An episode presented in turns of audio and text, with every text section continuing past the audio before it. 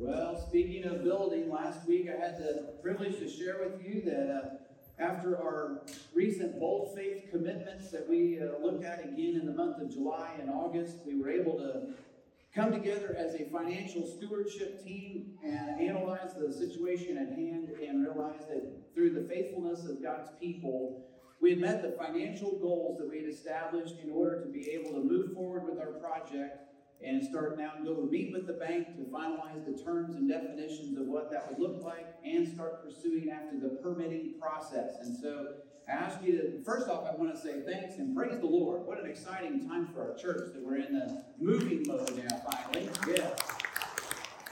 And so, in addition to that, I ask you to be praying for this because we were going to pray for specific, pray specifically that we would get very favorable terms with our bank and with the lending situation, but also for this permitting process because sometimes those things can take forever. But uh, we're going to trust God that that will not be the case. And so we're uh, excited today to see what all God's going to do. And uh, I will report back to you as I know things as they progress. But just be patient because these things all take time. And um, so, but man, God is good. I don't know about you, but I love reading the memoirs of people that have that can give testimony of the grace of God in their life or the hand of God operative in their life. Oftentimes, when someone passes away, there's a Bible that's got a lot of writing in it, and you get to read through the pages and marginal notes where someone has written dates and times and moments or occasions where they really saw God do something great. And they might have even written a prayer in the margin. And I love those things because it just gives a great testament to the power of God, the hand of God, and just as to know the grace that has been ministered. And so when we study this phrase in Scripture, the hand of God, and I mention that because it's in our study of the book of Ezra, where we will be again today. The hand of God was on Ezra's life. And Ezra is now writing his, this book called Ezra in our Bible and gives us his memoir.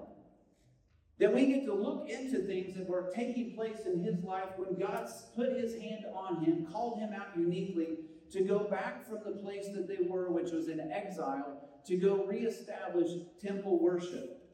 About 60 years previous, a whole group of people went back and rebuilt the physical building of the temple. And now this time has come. It's time to send Ezra back with all of the servants and the Levites and those that will help make the uh, the activities that take place in the temple building, the worship, send them back to reestablish this the way it was designed to be by God. But Ezra receives a letter from a king that will give him the authority to do this. But he describes this entire event as he knows the hand of God is on him. That, that phrase, hand of God, is fascinating to study in Scripture because you see the hand of God on someone where power is distributed there, you can see power and authority. You can see God's hand against people. When, when the hand of God was against a nation, they, they were conquered. We see God's hand when it came to Jesus on this planet. It was the hand of healing that touched people. It was the hand that was giving favor. There was hands of victory. There was hands of provision, the hand of direction. And I bet each of us at, at our Christian life can look at how God has ministered with his hand on us. So the question is, I guess, when you observe this in the Bible, does God's hand come on you and then leave you? We often pray for this, that God's hand would be on the doctors today, that God's hand would be on someone who's traveling.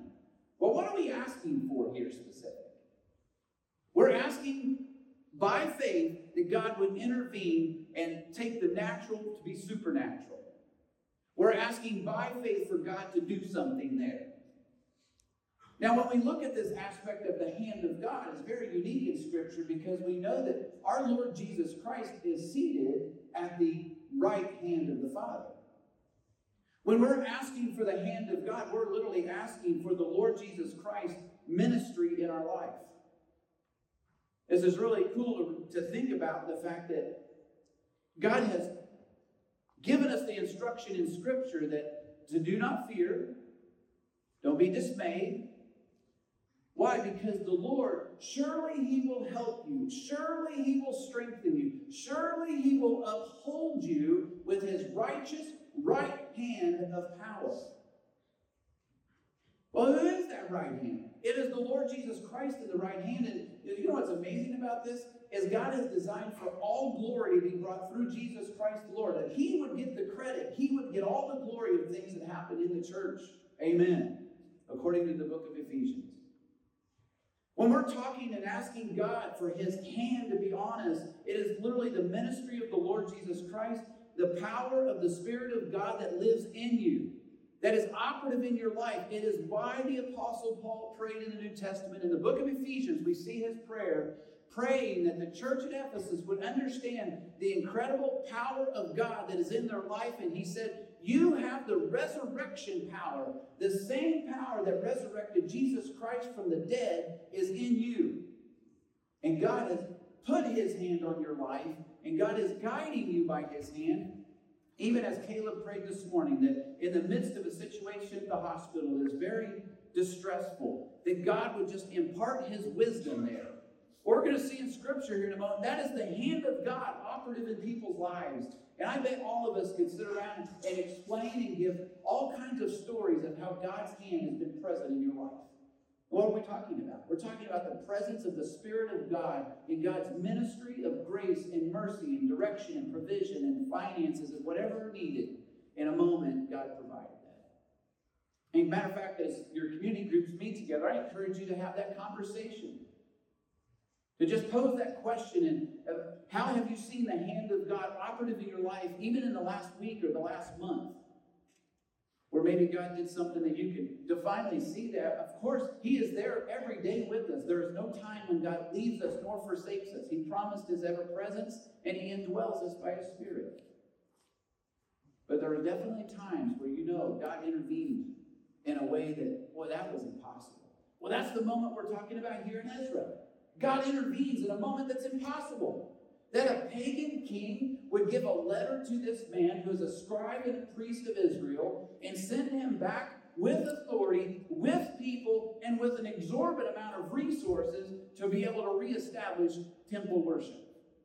When you're talking about a king, we're not talking about a man who's a God follower. We can track this man's faith. No, we're talking about a pagan king who is a conqueror, and he's trying to make sure he's got everything in order to keep his kingdom in the most prosperous manner possible.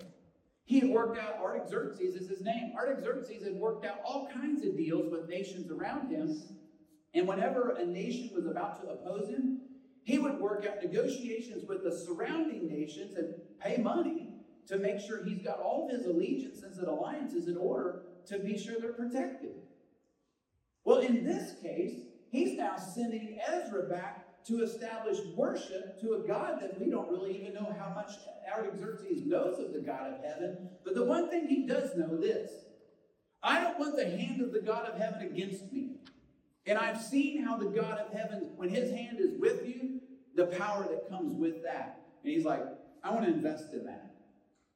And we get today, today, observe this letter now written from Ezra of what exactly took place. Ezra chapter 7, verse 11 says, This is a copy of the letter that King Artaxerxes gave Ezra the priest, the scribe, expert in the words of the commandments of the Lord and of his statutes to Israel. Now, I'll just tell you, we're getting ready to read a letter. It's 2,500 years old.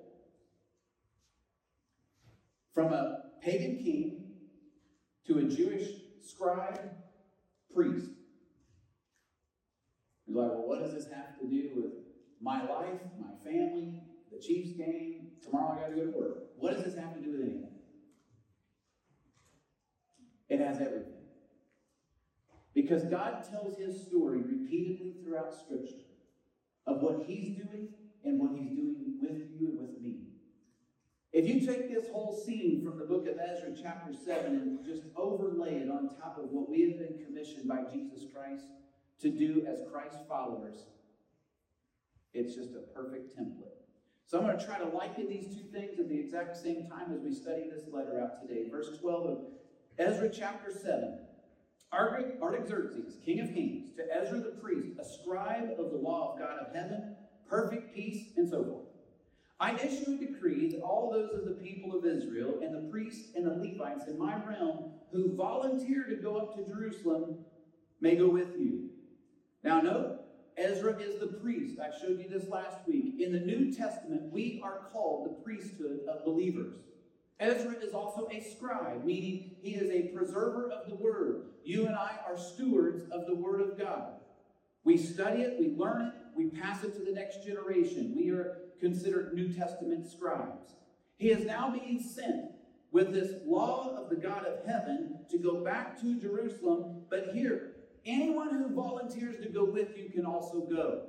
This is not a mandate of the king that every one of you people that are Jewish need to pack up and go. If you volunteer, you're more than you're more than able. All of us are also called into volunteers into the army of God. Many are called, few are chosen. What does that even mean? God, the call of God goes out to all, but only those who respond to the call of God are chosen unto salvation. Because not everybody responds to the calling of God. But the call goes out to all. All who volunteer, you're more than welcome to go up to Jerusalem if you wish. And we are volunteers. We responded by the Spirit of God moving in our life. We responded to the Word of God. When the proclamation of the gospel came to your ears and mine, I hear this truth. I probably heard it over and over and over, but on a particular day when I was about 10 years old, it connected. It connected in my heart. The Spirit of God, I know this, was convicting me of my sin. That I realized I was a sinner, separate from God because of sin. I needed a Savior, and I can't save myself. I didn't even understand the grasp of the gospel completely, but the Spirit of God now helps me to see this that I, I, see myself as a sinner. I need a Savior, and Jesus is the Savior. He died to pay my sin debt and rose again from the grave. And by faith, I trusted Him. I voluntarily came to the Lord. The Lord does not impose Himself on us and mandate you do that. No, it's an invitation. All who come. Whosoever will is the term that's often used. Whoever believes on him will have everlasting life. If we confess our sins, and uh, he is faithful and just to forgive us of our sins and cleanse us of all unrighteousness. It's, it's, it's voluntary. We're invited by God into a relationship, a personal, intimate relationship with the creator of heaven and earth. Just absorb that for. The creator of heaven and earth says, Whosoever will. It's hard to grasp. Why would anyone say no? Unbelief. I don't believe you're God. I don't believe in this man Jesus, that he's actually the Son of God. To say that, that man, I don't believe in the Bible because it's written by sinful men, and I, how can you trust it? In all kinds of reasons, but all of those reasons are rooted in pride because it resists the creator of heaven and earth, and I want to be my own God. That's really the root of the struggle. A volunteer, a volunteer in this case is saying no to Babylon and yes to Jerusalem. I want to go where God's at work and I want to join him there. That's where I want to be. But it was a voluntary move. In verse 14, and whereas you are being sent, these volunteers, along with Ezra, are now being sent by the king and his seven counselors to inquire concerning Judah and Jerusalem with regard to the law of your God, which is in your hand. I love this because just as they were sent, we are sent ones. The term sent one means apostle in the New Testament, but we are sent by our Lord Jesus Christ. How is that so? Because the Great Commission, when Jesus called us into this relationship with Him, it wasn't that we just come and plop down and said, wait for heaven. Instead, He commissions us and sends us into the world. And He sends us by His power into this world. And He tells us this that all power is given unto me both in heaven and in earth. Go therefore, based on that power, and make disciples of all nations and baptize them in the name of the Father, the Son, and the Holy Spirit, and then teach them to observe everything I've commanded you, and I am with you always. We are sent. We are sent into our community, into our workplaces, all the places we go, plus sent around the world, which is why we engage with mission partners. And then many of us in this room have traveled abroad to take the gospel to other lands. And we're constantly asking God, God, where would you open a door that you would want us to be? Whether that's right here in a school district or in a community or stretching into another county or wherever God would put us. We don't care. We just want to be where God's at work and go where He tells us to go because we are sent by Him with His Word. Ezra's got the Word of God in hand. It says it's in regard with the law of God, which is in your hand. So he's a sent one with the Word in hand but he's also sent with these seven counselors. This is fascinating, just the consistency of the Bible. But he's sent with seven counselors. In Isaiah chapter 11, this is an incredible prophetic statement here by Isaiah. There shall come forth a rod from the stem of Jesse, and a branch shall grow out of his roots. We know this is the Lord Jesus Christ. Verse 2 The Spirit of the Lord shall rest upon him the Spirit of wisdom, understanding, the Spirit of counsel and might, the Spirit of knowledge, the fear of the Lord. Now, this is awesome. Notice this is the Spirit, capital Spirit, person of God. And there are seven listed in this text. Now, Ezra's being sent with seven counselors by the king with the word, with volunteers. But notice these seven counselors the Spirit of the Lord, the Spirit of wisdom, the Spirit of understanding, the Spirit of counsel, the Spirit of might, the Spirit of knowledge, the Spirit of the fear of the Lord. Seven counselors. Now just think about this. Earlier, when Caleb prayed for the Brownwood family, what he prayed for?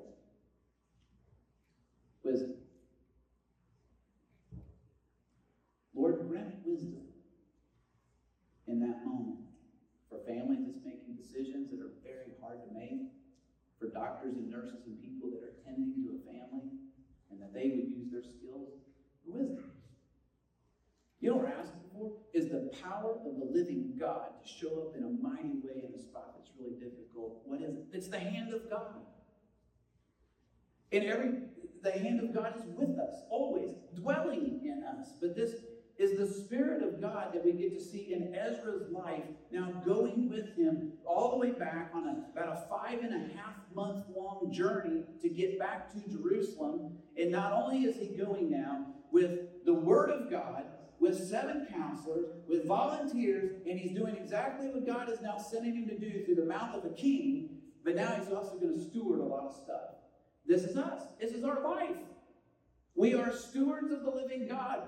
Being sent ones makes us ambassadors. We know this according to 2 Corinthians 5 that we are ambassadors of the living God. We are as ambassadors representing him in every aspect of life, but we are to reconcile the lost man to the Lord. Jesus Christ is the reconciler, that he's commissioned us to reconcile the lost to the Savior and we are sent by God to do so. And we steward our king's resources as we go. In verse 15, it says, And whereas you are to carry the silver and the gold, which the king and his counselors have freely offered to the God of Israel, whose dwelling is in Jerusalem. And whereas all the silver and the gold that you may find in all the province of Babylon, along with the freewill offering of the people and the priests, are to be freely offered for the house of their God in Jerusalem. Haggai the prophet, when he was speaking to Israel about this exact moment or this exact situation, he reminded them, he said that the silver is mine and the gold is mine, says the Lord. All these resources that King Artaxerxes is giving now to Ezra, who does it really belong to? It belongs to God. And now it's going to be put into the stewardship of Ezra and the people that are now going with him. Now, you think about this. You and I are stewards of God, meaning we have been placed into management. We manage our king's resources. Paul described this the management of the gospel. He said that the, tr- that the gospel was placed into his trust as a minister. So I am now a manager of the gospel message of Jesus Christ, and how I dispense that is how I honor the Lord. I manage my time. I manage the life that God's given to me. I manage the resources that God places in me. I become a, a channel of His blessing because all of the stuff belongs to God and He's designed it for us it to flow through His people, His righteous right hand, Jesus, who gets all the glory and all the credit. So here's what's amazing. As you and I serve the Lord and dispense His resources and share with people the things that God has given to us, because it all belongs to Him, who gets all the credit from that? It's not designed for us to get the credit. No, it's the Lord Jesus Christ gets all the credit. He gets all the glory. But here's what's really amazing is watching the vernacular of the New Testament in light of this silver and gold. Let's just see it. 1 Corinthians chapter 3. Verse 10 says this According to the grace of God, which was given to me as a wise master builder, I have laid the foundation, and another builds on it, but let each one take heed how he builds on it. For no other foundation can anyone lay than that which is laid, which is Jesus Christ. Now, if anyone builds on this foundation with gold, silver, precious stones, wood, hay, straw, well, each one's work will become clear, for the day will declare it, because it will be revealed by fire, and the fire will test each one's work of what sort it is. If anyone's work which he has built on it endures, he will receive a reward. If his work is burned up, he suffers loss, but he himself will be saved, yet so as through fire. And here's what Paul's describing it's kind of a construction scene. Jesus Christ is the chief cornerstone, he's the foundation. The apostles build on this foundation with him. We then come along as wise master builders, building upon this foundation that's already been laid. And what we build upon it really matters. And so he uses these items silver, gold, and precious jewels along with wood, hay, straw. And you have to ask the question which one of those can stand under flame and still exist? Well, obviously, the wood, hay, and straw, poof, they're gone. They're the temporal things. But then you have the gold, silver, and precious jewels. Those things get under fire and they can withstand heat. It's why our faith is always likened unto gold and silver being purified in a furnace. These things last forever, they're eternal in value. Our investments that we make in eternal things are the work that lasts on forever. So let's just put it in simple terms. If I invest all of my time, talents, and treasures in temporal things, that fire, it would consume it all. There's nothing to show for it when it's over in the heavenlies. The scripture says that in the moment when all of these things are tested by the fire of God, if I have nothing left there, I suffer loss. But if it stands the test of the fire of God because it's investments of time, talents, treasures in the eternal things, well, now that can stand under the test of fire. And what happens? Then God renders reward. Now he makes it clear if anyone's work and has which he has built endures, he receives reward. If anyone's work is burned up, he suffers loss, but he himself will be saved. Now listen, this is not at the judgment seat of Christ, is what's being described here, where believers are brought before the Lord. It is designed to be the place of reward. But if we become Christians and live our life for temporal things and invest in temporal things, and everything is about temporal, well, at the judgment seat of Christ, there's no reward. Do I lose my salvation? No. It, teaches that very distinctly. He himself will be saved, yet as through fire. Though the fire is going to consume the work and there's nothing left. But you're still saved. The sadness is at that judgment seat of Christ, where a place of reward could have been, instead it turns into the place of loss, where I consume my life with temporal things, just trying to make another buck, just trying to take care of the house, trying to take care of everything and keep everything moving. And that becomes the consummation of my life, is just trying to keep it all afloat. As opposed to calling time out and saying, ah, you know what, I'm a steward of God's resources. Lord, these are the things you put in my hand to be in charge of and be responsible for. How do you want me to invest your things. He's a steward, Ezra was, of the silver and the gold. He's a steward of sacrifices. Now, therefore, verse 17, be careful. This is King Artaxerxes telling him this. Be careful to buy with this money bulls and rams and lambs with their grain offerings and their drink offerings and offer them on the altar of the house of your God in Jerusalem. These, this type of offering would be the offerings of the sacrifices of thanksgiving and praise. These are free will offerings. The compulsory offerings were, of course, if we've trespassed against God, maybe we need to make that right now, and an offering was made that way. But in this case, these are offerings that are made just to say thanks and praise because God, you're awesome. And we do the same as the priesthood of believers. We give the sacrifice of praise and of thanksgiving to our God. I spoke into that a lot last week. Next, in verse 18, and whatever seems good to you and your brethren to do with the rest of the silver and the gold, do it according to the will of your God. Now, watch what he just said. And all the rest, whatever's left in the silver and the gold, after you've done all your stuff you need to do and you've bought the offerings you need to buy and take care of business, there's still some left. Well, what do I do with that? What's the same I would ask with any of us? What do I do with all that? Because we all have leftover in some respects. We take care of the things that God's given us to take care of.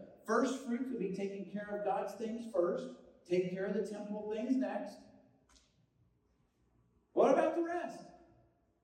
Use it according to the will of God. Well, how do I know what the will of God is on the matter? Talk to the seven counselors, they know. The Spirit of the living God knows. Lord, what would you like me to use this for? And He will direct your steps and put it in place for you to be able to see it plainly. You can go to the Word of God and know this that when we we can be confident when we ask things according to the will of God, He hears us and then He answers these prayers. So when I'm asking God, I want your will to be done with the resources you've given to me, what do you want me to do? And I'm not just talking about money, it's the totality of our life. Lord, what do you want me to do? When we pray that prayer, He will guide your steps. He will open doors. He will grant the power. Why? Because the seven counselors are with you. That spirit of the Lord of wisdom and understanding and knowledge and power. And He's with you. So, of course, He's going to direct you to guide the resources that He's granted to your hand.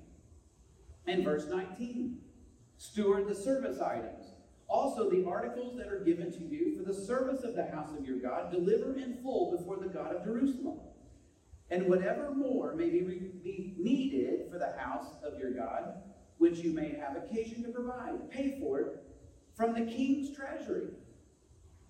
And Artaxerxes flipping the bill for everything else they could possibly need in the service inside the temple. And there's a lot of stuff that they use between all the, the gold and the silver dishes it's sacrifices, there's tools, there's resources that must happen. But here's what's cool about this there's an accountability that is just spoken into Ezra's life. The things that are given to you, deliver in full. The king has now stated, deliver what I've given in full and perform that which I've given. And I will tell you, there will be an account of these things later in this chapter, in this book, that we can examine the account that is given. And we will all give an account of our lives before the Lord. But in verse 20, he said, and whatever is needed, here comes the king saying, whatever you need, we'll pay for it out of the king's account. This sounds exactly like what Paul told the church at Philippi when he wrote them a letter when they were giving to mission and so that the gospel can be furthered. And he told them, he said, that my God can supply all of your needs according to his riches and glory by Christ Jesus. He can do this according to the riches and glory. So, can any of you begin to quantify and put a number to the riches and glory of the Lord distributed by Christ Jesus? No. It's because my God shall supply all your need according to his riches and glory by Christ Jesus. Whatever is needed, God will supply. As faithful followers of God, we take this commission as sent ones, Word of God in hand, and now God gives us the responsibility to steward His resources, and whatever you need, I'll take care of it. Put it on my account. Well, how much? Just put it on my account. I, I can cover it. God also gave, through Ezra, now from the king Artaxerxes, security. In verse 21, and I, even I, Artaxerxes the king, issue a decree to all the treasurers who are in the region beyond the river that whatever Ezra the priest, the scribe of the law of God of heaven, may require of you, let it be done diligently. I love that. Whatever Ezra needs, do that. Verse 22, he gives a big list of all the stuff. And by the way, when you run the numbers, we're talking four tons of gold. Four tons. Verse 23 Whatever is commanded by the God of heaven, let it diligently be done for the house of the God of heaven. Now you kind of get into the motive behind our Artaxerxes here. For why should there be wrath against the realm of the king and his sons? I want everything for the God of heaven to be done. I don't want his hand against me. I don't want to experience his wrath by making it hard for his people. You know, this is a blessing to know. We feel like oftentimes that so much comes against us as Christ followers, and we do face persecution in this world, there's no question. In fact, there are probably more people today, I've seen a lot of statistics about this, more people give their lives for the gospel's sake in this day and age as martyrs than the previous 1900 years put, put together. That's hard to wrap my head around sometimes. But nevertheless, the protection of God to accomplish His purpose when we are the stewards of the living God, here's what I know God places security around me and provision around me as I am doing what He's guided me to do. And He will take, even if my life seemingly is cut short, He takes that for the furtherance of the gospel, just like He did the Apostle Paul's life. We would look at a guy like him and think, what a waste of resource. Obviously, he was an incredible preacher, church planter, had courage beyond measure, and was obviously a very gifted communicator to be able to do what God had him to do. And he lands in prison and then gets his life cut short by having his head lopped off.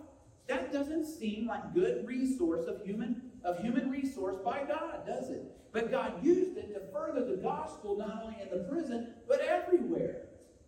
But we measure things in a different way than God does, that's for sure. But here's the point God placed security around them. And in verse 24, that he said, We also inform you that there shall not be a law, it shall not be lawful to impose tax or tribute or custom on any of the priests, the Levites, the singers, the gatekeepers, the Nethinims, or the servants in the house of God. Anyone working in the temple, don't tax them. Now, this is not, time out, this is not your free space to say, I'm not paying my taxes. No, that's not a thing. Jesus told us to give to Caesar what Caesar, give to God what's God's. In this case, Artaxerxes is the one who put the boundary around and said, hey, don't tax these guys either and place a burden on them. Leave them alone to do what God sent them to do. In verse 25, sanctify them, set them apart by the word. And you, Ezra, according to your God given wisdom. What a statement from a pagan king. You have God given wisdom, and He can observe it. Take that wisdom from God and set magistrates and judges who may judge all the people who are in the region beyond the river, all such as know the laws of your God, and teach those who do not know them. Ezra, you make sure to teach people in that room the way of God. Because even a pagan king can look back and say, the way of God's people, when they function according to God's law, that doesn't function like the rest of the world. They're set apart uniquely by the Word of God. It's why Jesus prayed this priestly prayer before he went to the cross in John 17, and he said, Father, sanctify them by your truth. Your word is truth. Our lives are set apart by the Word of God, that we might live in a manner that would honor the Lord, and it will look a lot different than the rest of the world around us who does not know God. In verse 26, and whoever will not observe the law of your God and the law of the king, let judgment be executed speedily on him, whether it be death or banishment, confiscation of goods, or imprisonment.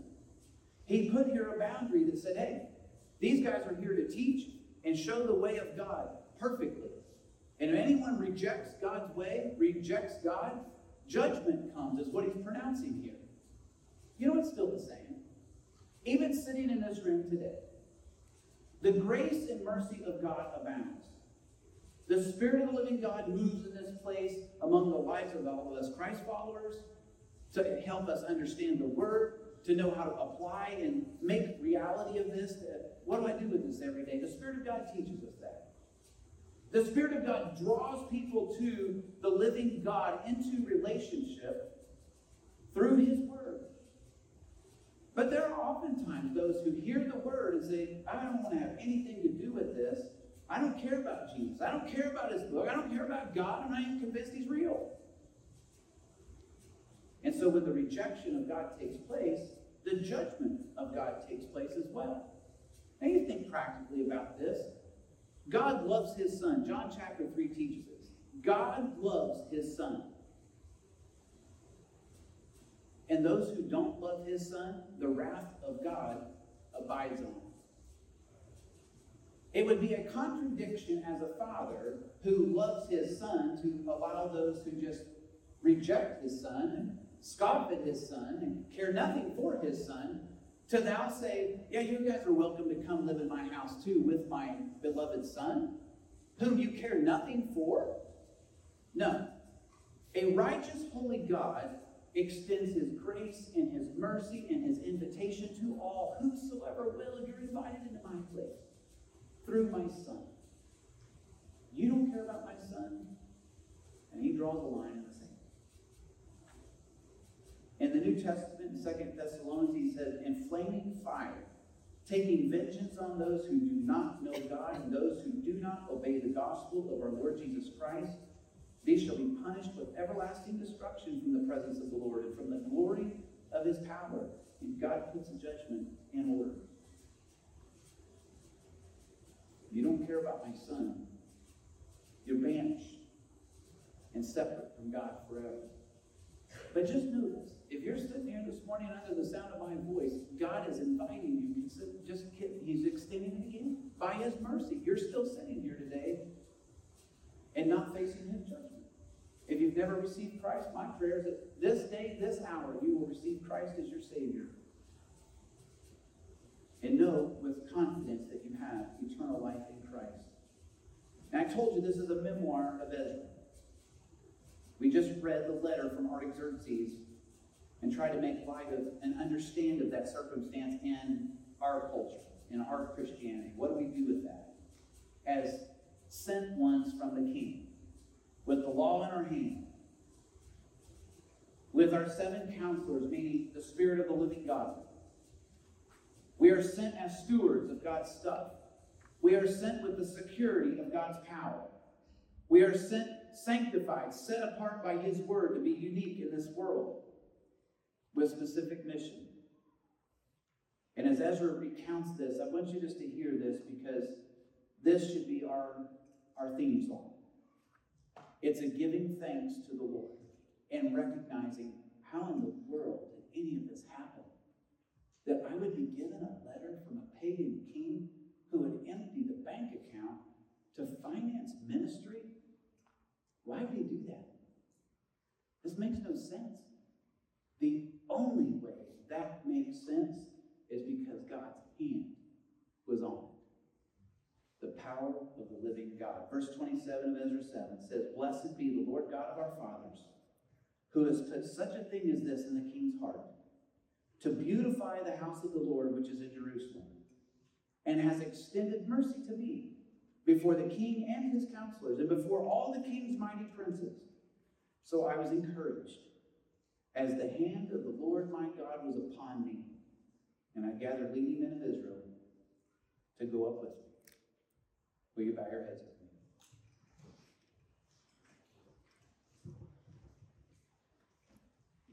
Ezra's theme, this whole story just ended with basically a give thanks to the Lord for he is good, for his mercy endures forever.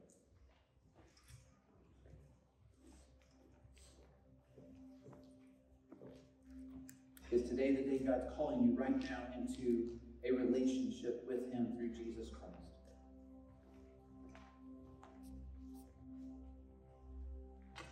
If so, well, how do you do that? How do you become a Christian? Is it something you do? No. It's what goes on in your heart.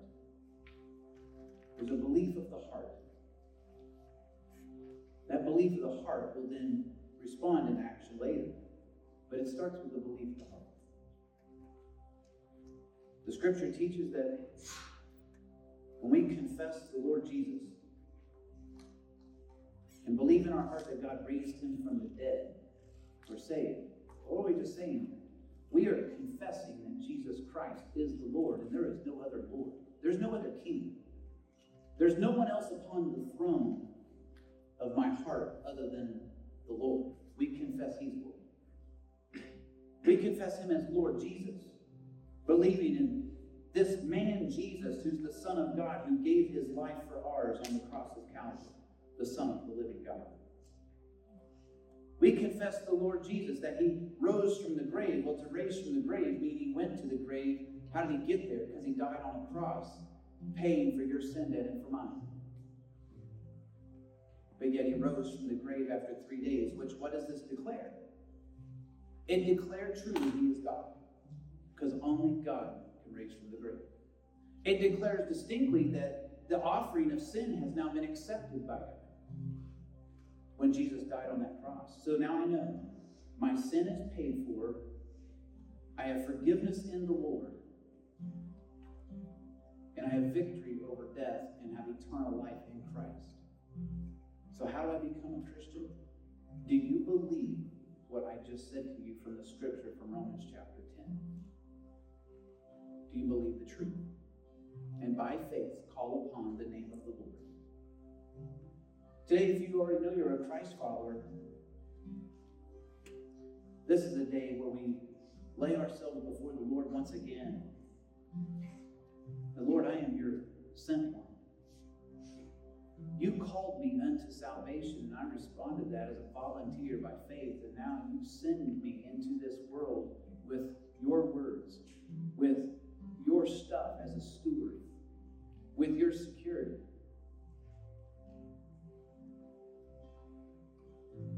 And this is also a day where we come and just say, Thank you, Lord. Maybe there's people in your life that God wants you to interact with. There's ministry that God wants you to engage with. There's steps you need to take. The Spirit of God, those seven counselors, they speak right into your heart. Father, I pray that in this moment, Lord, you would draw us all close to you. Peel back the layers if there's sin in the way, that Lord, that would get peeled back this morning, Lord, you would redirect our steps if we're getting off course. The Lord, you would receive our thanks and praise because you're worthy. And Lord, those that may call upon your name this morning to be saved, that we know you hear that prayer of the lost man who's just asking to be saved. We know you hear that prayer. And I pray today for the confidence of salvation for everyone in this room that we can walk in the name of our Lord Jesus Christ and do exactly what you left us on this planet to do. Thank you, Lord Jesus, for your great love for us, giving your life for ours, and may we give our life in return. In Jesus' name I pray these things. Amen.